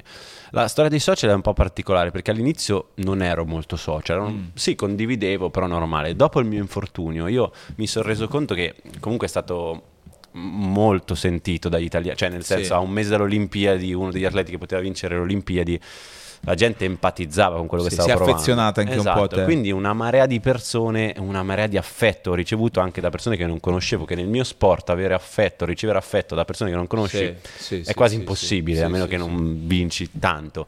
Quindi mi sono reso conto di avere veramente tante persone che mi avevano aiutato, cullato come un bambino. Quel- io quel periodo lì me lo ricordo veramente, il primo periodo come un bimbo indifeso Mm. che stava soffrendo e basta. I- le prime due settimane piangevo tutte le notti, tutto il giorno, non riuscivo proprio a reagire all'inizio. E quindi ricevere questo affetto è stato bello, importante. E io ho voluto dare indietro ehm, cercando di raccontare il mio ritorno.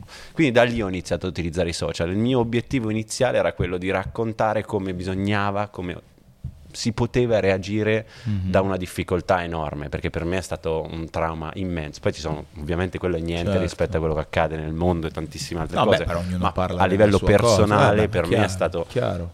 Cioè una cosa mm, pazzesca, difficilissima da superare. Quindi volevo condividerlo con le persone per dare indietro un po' di Mm. quell'affetto ricevuto. E poi pian piano mi sono reso conto che le persone apprezzavano, perché comunque mi sostenevano e dare indietro un qualcosa, anche dei feedback ad allenamento, Mm. interessavano alle persone.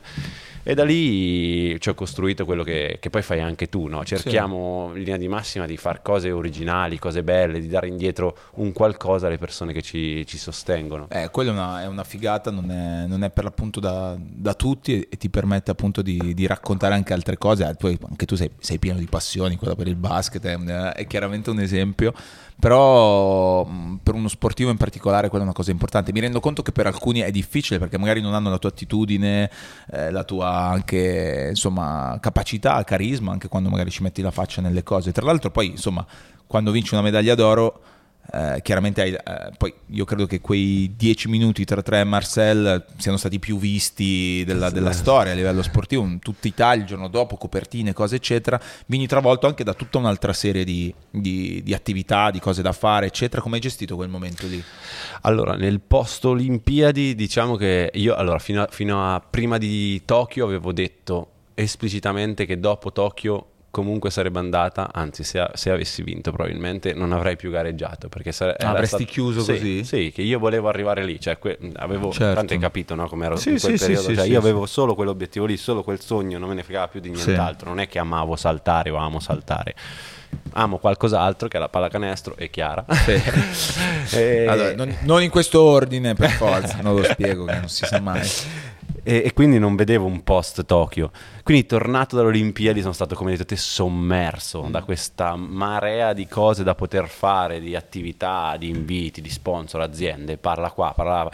E all'inizio era quasi un marasma che non conoscevo, però mi ci buttavo. Le gare erano finite, ho fatto altre tre gare dopo le Olimpiadi E da lì ho detto, vabbè, mi devo, mi devo dare, non posso prendere e andare in vacanza, no? Comunque la gente vuole, vuole indietro qualcosa, no? Eh, cioè, perlomeno è bello raccontarlo. Avevo un'emozione grande, enorme Sì. dentro, avevo vissuto e volevo condividerla Condividere. con le persone. Quindi eh, è stato un mese devastante, cioè pesantissimo. Ogni giorno, non- poi siamo incontrati in Sì, un paio di un po' di contesti. Sì, soprattutto sì, sì. relativi al basket, Sì, perché sì, poi sì, ci hanno invitato in quel torneo. Una bella partitella su un Esatto. campetto insieme a tanti ragazzi giovani, era stato Esatto. figo. Sì, Esatto. perché poi quel momento lì anche tu butti fuori tutto. Ti Sì, eh. sì, dici, vabbè, adesso è il Però tra le momento. cose più clamorose che ti sono successe, io mi ricordo che mi avevi raccontato di una roba di Snoop Dogg, Snoop Dogg e Kevin Hart. Kevin Hart avevano questa s- trasmissione durante le Olimpiadi in cui commentavano le cose che accadevano un po' più particolari Sì. alle Olimpiadi. E avevano ripreso il nostro video mio di Mutaz di quando condividiamo l'oro perché comunque questa storia del condividere l'oro non è mai successa in nessuno sport alle Olimpiadi. Era la prima volta che succedeva che due persone vincevano l'oro. Quindi comunque era un argomento che si parla- si ne- se Sì, ne è parlato. sì, e loro hanno ripreso questa cosa, l'hanno fatta vedere e poi ci hanno contattato per andare in trasmissione con loro. E cazzo, cioè, ci avevano proprio Fisicamente per andare lì. là, per andare là, Però era prendere, piena partire. pandemia, no? Era Così piena era. pandemia, non siamo riusciti a partire, abbiamo fatto un collegamento e comunque quando sei che se c'è Davide E c'è Snoop la- Dogg. la chiamata c'è Snoop Dogg davanti, dici, vabbè. Perché c'è di solito c'è un, meme- c'è un filtro che gira che sembra che stai chiamando Snoop Dogg. non so Sì, è vero, è vero, Invece è il tuo vero, era è vero, vero, il tuo era vero, il tuo era vero. Ragazzi, questo è incredibile. No, Qual è eh. la cosa che ti ha colpito di più delle tante cose che hai fatto? Non so, hai iniziato a fare anche cose con la moda, per dire, hai iniziato a fare delle cose Ho fatto qualcosina con la moda. e- allora, come hai ben capito, io le cose più di tutti non riesco a trovarle mai. Certo. Cioè, Sì, no, vabbè, però quelle in generale- no, dai, è cioè, difficile scegliere, perché poi difficile- sfortunatamente- sì, no, indubbiamente la cosa più bella che mi è successa dopo le Olimpiadi è stata quella cosa del basket. Perché per Ah, me certo, veramente. vabbè, io, quella è incredibile. Io ho giocato Sì, sì, 13 quella è fuori anni a basket, campionato. quindi sì, non, cioè, non- Tra l'altro non abbiamo spiegato questa cosa che è anche bella, cioè tu eri partito che giocavi a basket, Sì. poi il salto in alto è una roba di famiglia sì, mio padre era un saltatore in alto. ha E lì come, cioè lui ha provato all'inizio a farti Sì, fare... lui mi ha sempre spinto, diciamo, per lasciare la pallacanestro e perché mi diceva comunque hai delle doti, poi ti mangerai i gomiti. Allora io ho iniziato a fare delle gare studentesche così, cioè facevo, facevo basket, però ogni tanto facevo delle gare, sai, a Mm. scuola le puoi fare. Facevo queste gare e continuavo comunque ad andare molto bene in queste gare. E a un certo punto andavo talmente bene nel salto in alto, anche se non mi allenavo, che era ridicolo che, facevo un altro, che, che io facessi un altro sport. E quindi, oltre a mio padre a dirmi tutte quelle cose, c'erano anche Gli altri. i miei amici, le persone intorno, guarda che ti mangerai i gomiti, che c'ha il pane e non c'hai i denti, se io fossi in te di qua e di là, alla fine ho detto, vabbè, avete rotto io, inizio a fare salti in alto, sì, sì, sì. a fare salti in alto e i primi anni, cioè questa cosa, ogni difficoltà che avevo mi dicevo ma chi me lo fa fare? Cioè io voglio fare un'altra cosa, non voglio fare questo e quindi con la testa dicevo no, no, Tu voglio eri il. Billy Elliott del salto in Esatto, alto, esatto. però che ho iniziato invece... nel 2009 e nel 2013 mi ricordo che ho deciso di riniziare a giocare a basket. Ah, Io dopo quattro anni decisi, sì, dico ma in vabbè, parallelo o in mollato? parallelo, Ah, in parallelo. ok. infatti mi sono distrutto, eh, perché poi è un po' un 16.000 problema. infortuni in una Ma stagione. anche il fisico è diverso, no? Cioè il fisico, tu ti sei, Sì. il tuo fisico adesso è modellato per il salto Sì, in alto, cioè sì. sei, hai una fisicità studiata. esile, studiata. Però se tu vuoi ti pompi e, e- Diventa una e bestia. diventi una bestia e, E non salta più niente. Eh, però esatto, di, di contro non, non salti Eh, più. Bisogna fare delle scelte. Quindi però a un certo punto, quindi basta. Dopo che sei tornato a giocare a basket, Sono tornato a giocare a basket continuando. Allora, Sì. io nel 2012 ho partecipato alle Olimpiadi di Londra Sì. e nel 2013 ho pensato da genio di poter fare entrambi. Ah, Io fino al 2014, quindi l'anno successivo, facevo tutto tranne che il professionista, eh, perché poi sembra che, cioè io fino al 2014 non- tutte le scelte di cui parlavamo prima non ne ho Certo, fatta una, scegli- sceglievo solo per il sbagliato, solo per il Beh, divertimento. avevi 14 Facevo anni. le 6 di mattina, serate, mangiare, Sì, bere, sì, divertirci, cioè fregava niente. Tanto è Chiaro. che decisi anche di iniziare a fare un campionato di basket mentre facevo l'atleta, che comunque era un professionista, anche se non lo facevo perché avevo fatto Sì. le Olimpiadi, ero campione italiano, però vedevo che le cose mi ah, tu riuscivano già quindi avevi fatto... Sì, io avevo fatto le Olimpiadi a Londra, avevo Ok. vinto i campioni italiani E lì avevi quanti anni? 2012 20 anni. 20. Sì, ok. 19, 19 anni, 20 anni proprio in quel momento. lì. E, E poi dopo con la, con la, scelta che è stata quella clamorosa del metterci anche il campionato di basket che non aveva ah, quindi scusami, senso. non avevo capito, a 20 anni stavi facendo questa cosa anche sì, del basket. Ah, io pensavo a 14. No, no, no, ero, no, Cazzo, no, è così sì, grande. Sì, io proprio, perché? Perché allora ho iniziato a fare salto in alto nel 2009. Ok. okay. Ho lasciato la pallacanestro. Il salto in alto comunque io avevo fatto solo gare in quegli anni così tanto per... Appena ho iniziato ad allenarmi nel salto in alto, ovviamente la mia è stata un un crescere sì. continuo, cioè io ogni gara facevo più della gara precedente, ogni anno la peggior gara era meglio della migliore dell'anno precedente, quindi andavo su così. Però quindi scusami, 2009 salto in alto non, non, è, non è, che da bambino facevi salti in alto? No, 17, 17 anni ho iniziato ad eh, allenarmi, eh, sì. E da lì quell'anno, per, per darti un'idea, ho fatto 2,7 come miglior gara quell'anno, l'anno successivo nel 2010 2,14, nel 2011 2,25, nel 2012 2,31, qualificato per le Olimpiadi, il più giovane della spedizione italiana Dai, bello, e non facevo niente, a parte allenarmi, arrivare tardi all'allenamento. Quindi facevo niente di, cosa potevi fare. Di tutto quello che c'era in più. Sì. Non tanto questo, tanto il dire ok, se ho fatto sto, la mia parabola, certo. cioè io sto migliorando così, no? Anche se ci metto un campionato di basket, cosa vuoi che succeda? Al massimo non miglioro di 10 centimetri, miglioro di 5. Sì, sì, Comunque con, da 2,31 più 5 centimetri, 2,36, le Olimpiadi si vincono. Certo. la ragionavo proprio da e invece quell'anno ho preso una bella batosta perché ho avuto tre infortuni abbastanza, non brutti ovviamente come l'altro, ma comunque messo, tre infortuni. Hai messo a repentaglio tutto. Esatto, e da lì ho capito, Basta. mi sono chiesto, devo fare una scelta, anche lì, fare una scelta, o smetto perché tanto non mi piace, oppure devo, devo, provare a fare quello per cui comunque sono nato, perché si vedeva che avevo comunque del talento, no? Poi se ci riesce o non ci riesce lo scoprirai. Cioè, c'è un momento esatto in cui hai deciso sì, di sì, fare questa cosa. Sì. Non è stata una scelta uh, sola mia stata una scelta anche condizionata fortemente da, da mio padre, Chiaro. che al tempo lui è lui che diciamo, mi ha spinto ad iniziare il salto in alto e lui mi allenava e nel 2013 mi disse, nel 2014, fine 2013, fine del campionato diciamo, di basket, mi disse guarda o tu cambi da così a così e mi ha dato una serie di regole da dover seguire oppure io non ti alleno più. Io in quel momento sono andato via di casa sono, perché mio papà e mia mamma sono separati, sono andato da mia mamma perché la vedevo come un... cioè, tu che mi hai fatto lasciare la cosa che più amavo in assoluto, adesso mi lasci in mezzo a una strada. E lui mi disse così, la federazione di atletica leggera mi disse se tu continui così eh, noi non ti sosteniamo più, la, le Fiamme Gialle, che al tempo erano il mio gruppo sportivo militare, adesso non lo sono più, eh, mi disse la stessa cosa, quindi mi sono ritrovato eh, così a vent'anni, cioè non è che andavo male, ero comunque mm, uno degli atleti più in voga in quel momento del, dell'atletica italiana. Però non stavi dando il massimo. Non stavo assolutamente dando il massimo, loro hanno visto che io potevo fare molto di più e mi hanno detto tutti o fai così oppure ciao. E dalla federazione me lo aspetto, dalle Fiamme Gialle me lo aspetto, da tuo papà non te lo aspetti sta cosa, no? Mm, lui, io l'ho vista come un tradimento enorme, tant'è che sono andato via per un mese, sono andato da mia mamma, mi allenavo da solo, cercavo di capire cosa volevo fare nella vita, non, non avevo chiaro. E poi so, ho detto ok, a testa bassa ho detto ok, firmo tutte queste cose qua, tutte queste regole che significava, cioè delle cose assurde, eh. non ne stiamo a parlare perché sennò... Sono regole che però dava tuo papà. Sì. Sono regole che aveva messo per iscritto sì. tuo papà. Sì.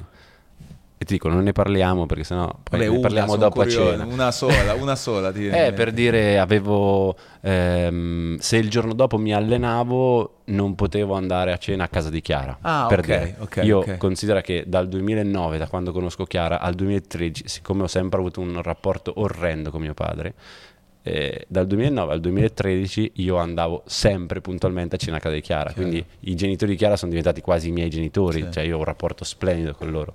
Ho vissuto da loro, tant'è che nel 2010 quando i miei sono separati mi hanno detto stasera Gianmarco devi essere a cena a casa. E ho detto vabbè vengo con Chiara, cioè io quelle poche volte che stavo a cena a casa dicevo va bene vengo con Chiara, no da solo. Che ti trovi fatto da solo e, e era, perché per do... dire questa esatto. ti dovevano parlare di questa cosa. Dovevano dire che si sarebbero Cazzo. separati, è stato comunque... Beh, tu eri io... già grande quindi. Io ero nel 2010, avevo 18 anni, eh, ero sì. grande, però come ti dicevo non vivevo più dentro casa perché no, vivevo no, a casa di, di, sì, di capita comunque questa cosa. E quindi io questa cosa non l'avevo percepita, mentre mio fratello che era a casa e vedeva La che viveva. litigavano, vedeva che c'era, io non, non, lo sapevo, non li vivevo certo. perché non avevo un bel rapporto con mio padre, quindi stavo spesso fuori di casa E quindi avevo queste regole e da, di punto in bianco da essere... Quindi era un contratto tra te e tuo padre Sì, praticamente. esatto, esatto, che io ho dovuto accettare a testa bassa, è stato stravolgere la mia vita, cioè io non potevo più fare serata o fare le cose o seguire la dieta, diventare un professionista ma Chiaro. forzatamente, non per scelta. Poi la scelta è stata decidere di farlo, eh, perché Sì. per carità non è che mi ha detto se non lo fai te meno, detto se Cioè, non lo potevi fai, scegliere. Potevi scegliere se farlo o non farlo. Sono Sì, trovato... non, è, non è comunque facile perché comunque No, dice tuo padre. no, perché hai vent'anni, cioè Sì, a sì, vent'anni dai, cosa fai? Non, non questo, non E- fai queste scelte. adesso, eh, chiaramente poi Non lo immagino... Non lo so. no, ti, ti- ti senti di dire grazie per quel No, contratto? La risposta è questa, non lo so. Cioè, non lo so incredibile. perché, perché forse questa cosa mi ha consentito di raggiungere il mio massimo livello. Mhm. Forse ci sarei arrivato da solo e non c'era bisogno di, fa- Di forzare di così forzare tanto. così tanto. Forse non ci sarei mai arrivato, non lo so. Fatto sta che io stavo vivendo come un ventenne, non è che stavo, Certo. mi stavo drogando, andavo a non so fare cosa da anni, ero in Mm. galera. Cioè io vivevo come i tanti ventenni, come probabilmente eri tu a vent'anni, in cui non hai una priorità assoluta di mettere tutto incentrato verso quell'obiettivo.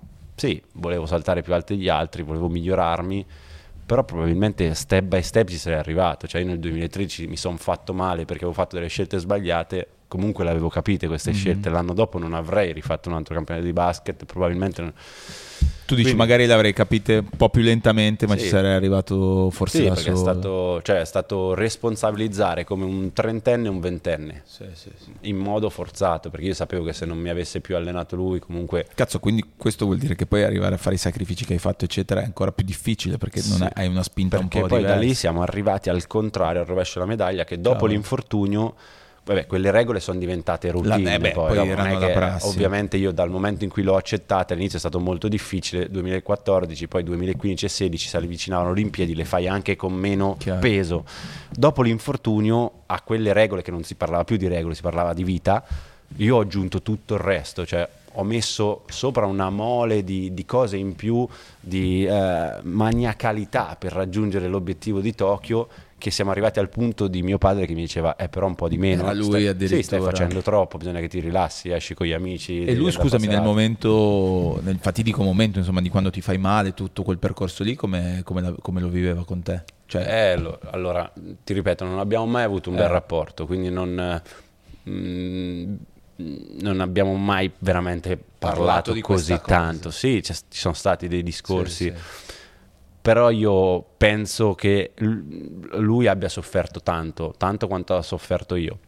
Però dall'altra parte, non lo so, è, mm, ma è un argomento molto delicato, Vabbè, eh, cazzo. sai. eh, Io l'ho incrociato al tuo matrimonio, Mhm. tuo papà, e mi è sembrato una persona molto forte, molto Sì, carismatica, sì, sì. molto...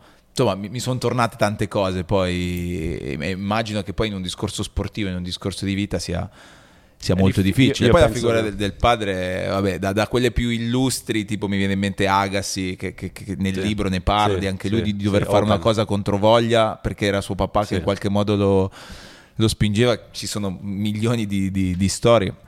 Ora so che non ti allena più lui nell'ultimo, no, no. nell'ultimo periodo, è pubblica questa cosa, so che l'hai, che Sì, l'hai sì, detto, sì. perché succede qualcosa a un certo punto. Ma non è, che non è che succede qualcosa, non è mai successo altro, nel senso noi non siamo mai andati d'accordo, non è mai funzionato il nostro rapporto e io buttavo giù di continuo perché mm, il mio obiettivo era più grande di, del, del cambiare allenatore. Io sapevo, Certo. lui è un allenatore tecnico straordinario, è uno dei migliori al mondo e quindi io sapevo che dovevo buttare giù, cioè eh, litigavamo e io sapevo che dovevo stare a testa bassa, che lui aveva la forza in questa cosa, no? E dopo le Olimpiadi abbiamo provato a fare un altro anno insieme e non ha funzionato, semplicemente come non funzionava prima, non ha funzionato quell'anno a livello umano, Sì, intendo, sì, eh, sì, e non c'erano più le Olimpiadi di Tokyo che era questo cruccio Chiaro. in testa e io ho detto "Oh, non ce la faccio più e poi non ce la faceva più neanche lui eh, perché non esisteva il rapporto.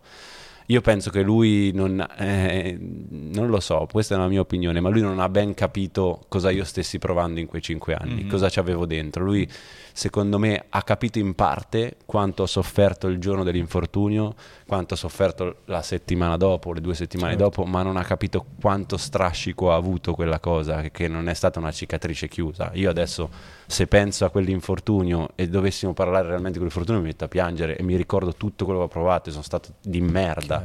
e quindi non poteva limitarsi a due settimane. Questa cosa io me la porterò dietro per sempre. E quei cinque anni successivi lui si aspettava, magari dopo un anno, non lo so, di ritrovarsi una persona normale, ma io non ero una persona normale. No, Cioè, quella non roba ti aveva segnato non troppo. lo ero con me stesso, come pot- pretendi che lo possa essere con gli altri. Chiara questa cosa l'ha capita, lui secondo me non l'ha capita così, non ha capito quello che, che stavo provando, Certo. quanto soffrivo ancora. Eh, magari io immagino che magari adesso, sai, quando si lavora insieme, perché poi quello si tratta di lavoro Sì, per voi, vabbè, questa cosa sì. succede, magari, sai, non, non lavorando più insieme, poi si, si aprono degli altri canali. In tutto questo, però, l'hai citata, c'è, c'è stata Chiara, c'è sempre dall'inizio, Sì, eccetera. Chiara è il mio angelo. Eh, il, il vostro matrimonio è stato molto emozionante perché si, si sentiva tutto questo, lo sentivano tutti, le, le- le- le parole spese da tutti, insomma è stato molto bello. Che, che quanto è stato importante, ovviamente tantissimo, però anche non facile allo stesso tempo stare con te in quel periodo e, e anche adesso perché comunque lei ti segue in tante cose ancora e, e al di là del fare una casa che è diventato il nuovo obiettivo, non c'è il gesso dai. da portare lì, però... eh, Beh, adesso no, in realtà è molto più facile adesso perché è vero che è un tram tram in giro, Però però, di cose bello, bello. bravo. Sono tutte cose belle, stressante, sei stanco, arrivi a pezzi, Sì. però stai facendo cose belle, stai facendo viaggi il mondo, vai qua, vai là, giri, stai in contesti belli, ti senti apprezzato, quindi anche lei le piace. Certo. Quegli anni lì per lei sono stati molto difficili perché viveva con una persona al fianco eh, che mm, dici chissà se non dovesse vincere come reagisce, questo è il caso che si butta di sotto. Sì. da... Cioè nel senso io ero veramente lì Focus. sul pezzo e lei è stata non importante, fondamentale. È stata talmente fondamentale che io prima di Tokyo chiamo Malagò, questa cosa si sa, non, Mm. si, dover- non si doveva dire No. all'inizio ma si sa. io chiamo Sì. Malagò e gli dico io ho la necessità che Chiara venga con me a Ah. Tokyo, ho la necessità e mm, il discorso è che comunque il periodo Covid era molto complicato Certo. portare delle persone là, stadio chiuso, porte chiuse, lei non ha potuto vedere la gara dallo stadio, l'ha vista da Tokyo ma fuori dallo stadio perché non poteva entrare. Però io sono stato a Tokyo 20 giorni Comunque con lei. e ho avuto lei al fianco che mi dava comunque quella serenità del magari in quel momento che non ci pensavi di magari strapparti un sorriso e stare un po' più tranquillo comunque lì ti senti no ma cioè, Madonna. in qualsiasi olimpiadi credo che qualsiasi atleta si senta un peso addosso immenso io lì me ne sentivo 100 per tutto quel carico che gli avevo Mm. dato nei giorni precedenti ero Mhm. una corda di violino facevo i record ad allenamento e tornavo incazzato perché volevo fare di più Chiaro, non aveva senso chiaro, cioè chiaro, tu fai un record e dici "Ah, sto bene no No, no, devo invece no, di più. di più di quello, di più. Era sempre un di più perché volevo, volevo delle conferme, delle sicurezze. Però, mh, quindi è stata, è stata importantissima. Immagino. Tra l'altro, vabbè, le ultime due cose poi chiudiamo e andiamo a mangiare che Sì, abbiamo fame. cinese. Cinese, andiamo cinese, il nostro posto del cuore. sempre lì. Sempre lì, ma eh, l- hai portato le esultanze del basket, hai portato le esultanze nella- nel, nel salto in alto. Bravo. Esultava la gente prima, nel- non Poco, esultava nessuno. Poco, non, non aveva quella. Diciamo che l'atletica è sempre stato, e questa cosa non Mm. mi è mai piaciuta. Uno sport in cui guardi gli atleti e sembrano dei musoni, sembrano Mm. delle persone che non hanno sentimenti. Che non hanno... E ho detto, ma per... cioè, nella mia testa dicevo perché? Perché, cioè, se sei triste, sì, triste, se Mm. Sì. sei felice, sì, felice, se, sei- se ti senti carico, Ed è lì che è urla. nata, anche per quello è nata la barba. No, quella la era nata, era Ah, nata per il prima. gioco, in Ok. realtà era uno scherzo, una roba. Che poi è diventato un po' un tuo Poi simbolo. è diventata una scaramanzia, Sì. poi un simbolo e poi dopo... Poi ti ha stufato. Poi no, non è vero, te lo giuro no, te lo Ah, giuro ok. no. Eh, questa è un'altra cosa, è successo che nel 2021, l'anno delle Olimpiadi, a gennaio, quando inizia la stagione invernale, io mi rendo conto di nuovo di essere nella posizione di non poter vincere queste benedette Mm. Olimpiadi perché non saltavo le misure da... e dico devo cambiare tutto, devo, devo cambiare, devo stravolgere. Allora tutti i miei riti scaramantici l'ho cancellati, ho detto Ok. da adesso non li faccio Ah, più vedi. perché devo trovare la chiave di Un'altra svolta. quadra, sì, ok. ovviamente non ho cambiato le cose importanti, ho cambiato le cavolate Sì, che sì, potevano però condizionarti. Quindi ho detto, "Eh, barba no. Poi io avevo il vizio di bere una... vizio, no. No. Avevo la scaramanzia di bere la bevanda energetica prima... No, No. cambio bevanda... Cambio, Ah, ok, hai trovato cambio, lo- cambio marchio, capito? Proprio sì, tutto, sì. cambiavo tutto cambiato.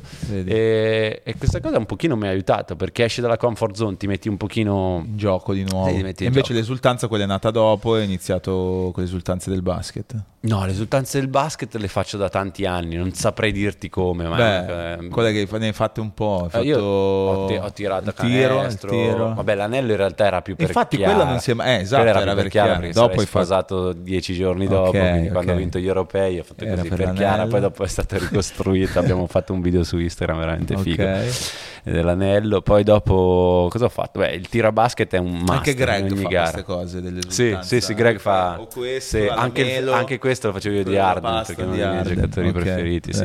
Eh. E, niente, per chiudere davvero, la- mh, quando hai, fatto la festa della medaglia a casa tua, Bellissimo. eh, ricordo di, di- di essere venuto quella sera, venuto una- per farti una sorpresa, insomma volevo esserci, era molto bello, da Riccione avevo fatto Sì. la serata, arrivo in- di notte e, e ho trovato una situazione bellissima, cioè eh, a parte questo porto pazzesco dove si stava festeggiando, tutti i tuoi amici, i tuoi amici di sempre, sempre. eh, che poi ho avuto modo di conoscere, e una cosa che mi ha colpito è stata a un certo punto quando ho iniziato a fare gli scemi col microfono, parte un coro, un coro che dava l'impressione che tu eh, in quel tuo momento rappresentavi per i tuoi amici l'uomo in missione che doveva andare a fare qualcosa. E cioè, com'è, che, com'è che fa quel coro lì? Portaci con te sulle vette del mondo, noi saremo per te cuore di questo sogno. Aspetta, Oh, oh, oh, era così tutti ubriachi, però le- quello veniva Mo- fatto anche ubriachi. quello, insomma, l'ho visto anche al matrimonio, insomma, è stata una roba che avete fatto con i tuoi amici. Sì, lo- loro, loro fanno partire ora fatto, che io mi cioè- metto a cantare. No, no, no, Poi dopo però, ovviamente però, la canto certo. anch'io perché è bello, ha la sua tonalità. È Però è una figata. Questo Sì, è una figata avere delle persone al fianco così che ti sostengono e ti danno la forza di, di andare avanti. Perché comunque quel coro, quelle Sì, cose sono sì, una cosa che ti uniscono, no? E poi tu l'hai, l'hai- l'hai vissuta quella Bello, è stato bellissimo e sono davvero contento. Ho perso la voce lì il giorno dopo, ricordo che ero in radio, non avevo più la voce per Perché parlare. per vincere prima bisogna saper festeggiare.